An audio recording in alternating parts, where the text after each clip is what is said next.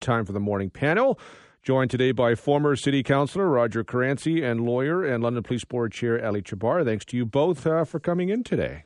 Thanks, Dev. Thanks for having us. It's nice to see you. I haven't seen you in so long. Always a pleasure to be with you. It's, Roger, I feel exactly the same, my friend. I told you to say that, so thanks, Yeah, for, for, thanks for doing that. He gave me five bucks before he came Money's in. in the yeah, This- checks in the mail. This is an OG uh, kind of a panel. It is an OG from, panel. from one of the, from the old round table days. Uh, you guys were a long time. You, you you might have one of the most. Well, Roger's definitely, I think, the clubhouse leader We with have most tenure? appearances. Yeah, you you have tenure. This is going back to the Pulse days. The Pulse days, yeah, Yeah. over multiple shows. That's when we were able to come at 12 p.m. instead of 7.30 in the morning to do the roundtable, Yeah. right? So The way we're going, I'm going to be hosting the overnight show, and you guys will be in here at two o'clock in the morning. So, I'm All up. good at my age. have weird sleep hours. So well, uh, you know, uh, this uh, you guys coming in is an example that things change, and I want to talk about something changing at London City Hall today. It's kind of like a jumping off point for a larger conversation. Uh, City Hall set to discuss ending the COVID nineteen vaccination policy. Which I would be shocked if they don't do. I mean, everything else is kind of ended from uh, the the COVID era, which is still going on. But for me, I guess the question is is this another example of it's just time to declare the pandemic over? Because we're when you go around the city these days it's it's like it was. I mean obviously i know it's not but it, it's like it was. Is the pandemic i mean it's effectively over but the fact we're not declaring it to me seems counterproductive. I, I, I think it's over, and um, uh, you you see it in uh, how people react to, to you today. It's a little different than it was uh, a year ago, or a little bit more than a year ago. Um, it, it is over. Um, my my concern is this going forward: is what have we done to address the problems we've found out during the course of the last pandemic? What have the various levels of government done to say this is what we have to do better the next time, or this is what we didn't, uh, this is what we did well, this is what we did badly? How are we going to address those things when we go forward? When we meet the next pandemic, because as you've heard from the experts, there is another one that will come, and we'll have to deal with it at that time. Uh, you know, in 2003 or so, we had SARS. wasn't like this past one, obviously, uh, but this is one that, that scared a lot of people, uh, that made people think a lot differently. Um, some people uh, didn't want anything to do with it in the sense that they didn't want to, you know, they didn't want to do any of the uh, rules that were put in place, uh, which I think were was wrong on on their behalf. Uh, people got lucky that they survived it uh, when not following those rules. Uh, but you know, what are we doing as we go forward in the uh, as we go forward in time? And I think that's what we should be doing. The various levels of government, like I said, should have some type of um, summit, task force, whatever, to deal with that. And I'm fine with it being called over because it is in effect over.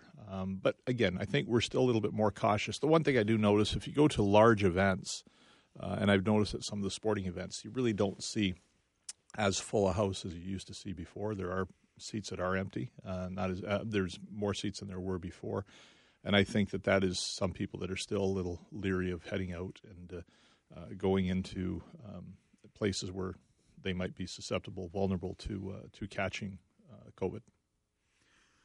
Uh, that might also be part economy too, right? I mean, the Uh, people, yeah, right? yeah, There, there, yeah, there could be that. But uh, is COVID over? No, I don't. I like. Is the global pandemic over? I, I think for all intents and purposes, all of the restrictions and things that we had in place, uh, they've all gone by the wayside. They've all been dispensed with. So from that perspective, but COVID still exists out there, right? I mean, we Yes. they, we had uh, uh, there was a I was reading yesterday or two days ago about you know people who are vulnerable part of vulnerable communities should be getting their booster shot in, in the spring. So COVID still exists out there. It's just the amount of uh, attention that society as a whole is paying to it. Uh, the same way before, where we had social distancing and quarantine and bubbles and all and all that. Like that's that's gone. Right. There's still some relics though. To your point, Roger. Like. Uh, I haven't worn a mask for a while, right? I was on an international flight a few weeks ago. I'm just kind of casually observing. I think there was two people on the entire flight wearing a mask. When I got when I got to overseas, I don't think I, I could count the number of masks on, on, on one hand, right? So, uh, and then here in Canada, to your point, you go catch a Jays game or something. I, I think you forty five thousand people, you might see 300, uh, right, uh, that might be wearing a mask. So for a lot of those measures that we had in place, I think they're done. I don't think they're coming back further to city city halls. Even debate of the vaccination policy, all those requirements, I think, are done.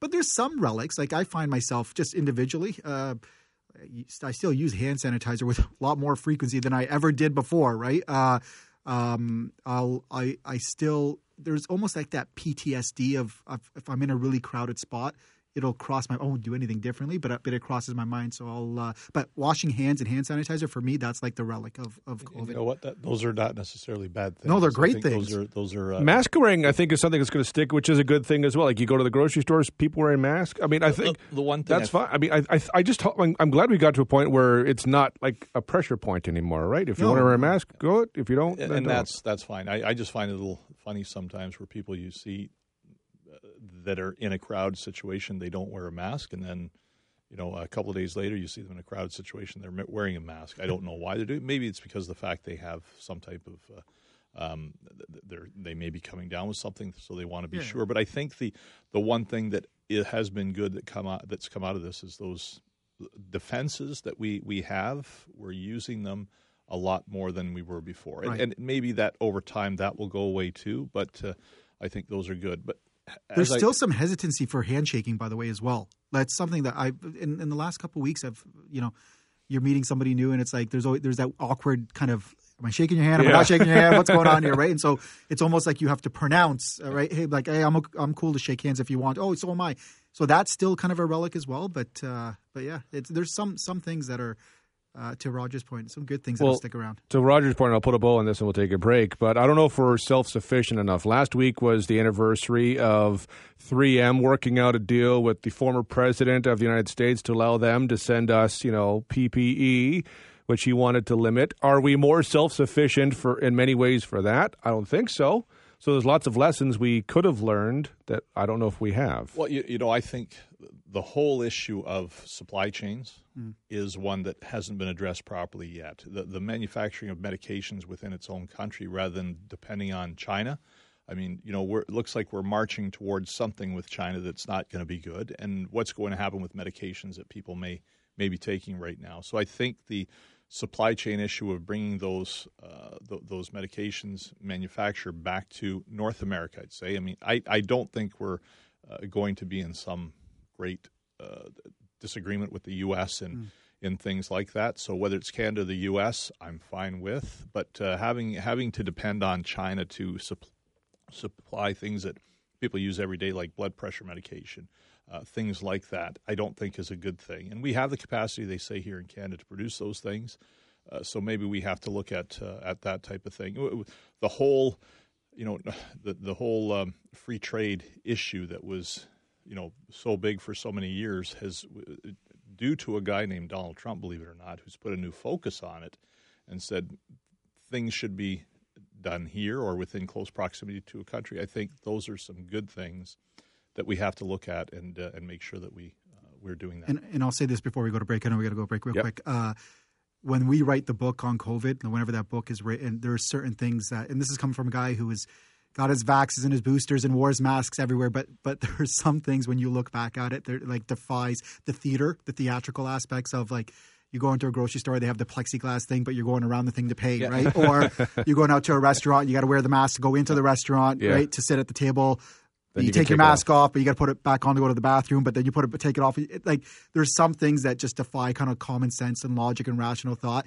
So when you look back at it, and you know, God forbid we ever find ourselves in a situation like this in the future, but we probably will at some point. Oh, we will. Uh, right? Are we going to repeat a lot of those things? Those uh, th- or, or sanitizing the uh, carts, the shopping carts, right? But it's like you know things like that, right? So uh, I don't know. We'll see what what lessons we've learned, if any. But uh, uh, when they write the book, there will be an entire chapter de- dedicated to this and uh, toilet paper. That'll be chapter number oh, one. Remember that? And and yeah. big flags on the back of trucks fly really cool. yeah, yeah, yeah. History does repeat itself, and that's kind of a jumping off point we'll use for our next topic. We continue on with the uh, morning panel, uh, joined uh, this morning by Ali Chahbar and uh, Roger Caranci. History does repeat itself. And so the reason I say we're going to have another situation like uh, COVID is because we had it 100 years ago with the Spanish flu. And we've talked to, you know, experts. Uh, I may do it even again just, just for fun because they're interesting conversations.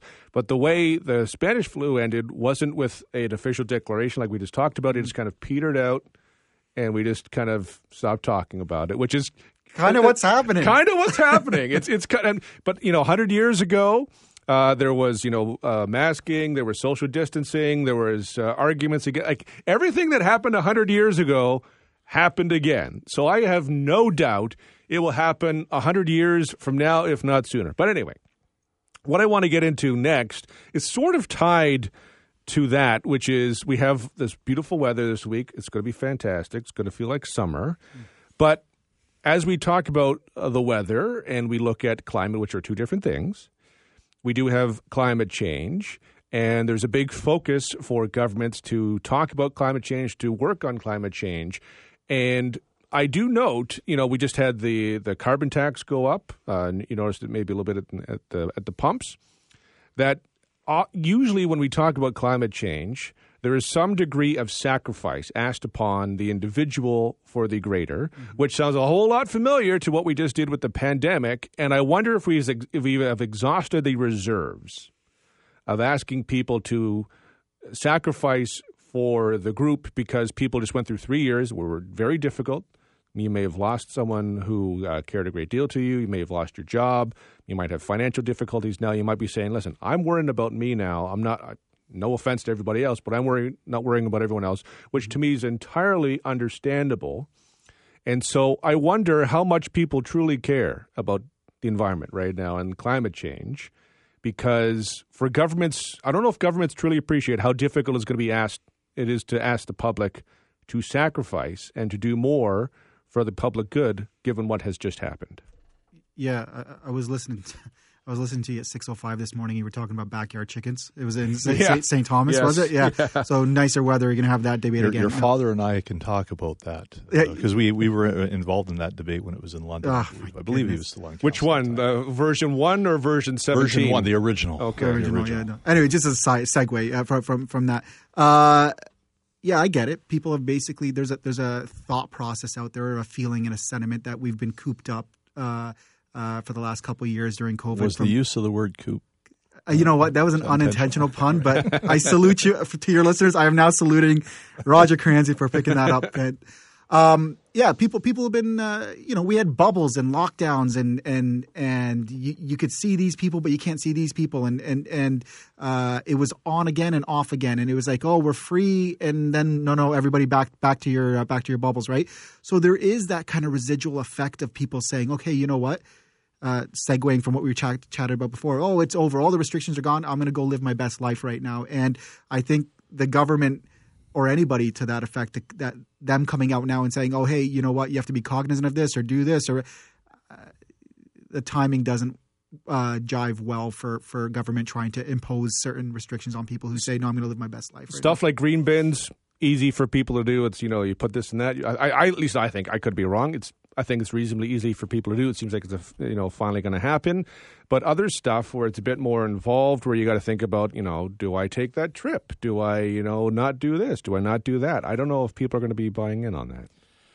You know, it, the the economy is going towards a green economy. So one way or another, we have to adapt to it. Um, I, I know I still do the, the recycling thing, um, and, and, there's some people who don't. And I, I, get mad when I see something is dumped in, in a garbage can that should be in a recycling box.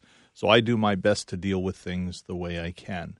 The, the, the larger, the whole larger issue of uh, climate change, you know, can we stop it? Um, there are people out there who still say that uh, you know it's just the world and how the world evolves over time. We've had these types of things in the past. It's just they haven't been as well documented as things have been today. Um, I heard somebody saying just the other day that this whole issue of the world, the inner core of the world, is stopped spinning, and we'll rotate the other way sooner. Does that have effect on something like that? So you hear all sorts of things out there. All I know is this: I'd love to live in a clean world. I'd love to leave a world that's better, uh, which I don't think we will do for future generations. Um, but you know, getting people to, to buy into something like that again, or getting people to to care more after what we've just gone through, is probably the most difficult thing that governments will have to deal with. Um, and and sometimes, you know, I, I think I've said this in the past our whole contribution to greenhouse gases is minuscule.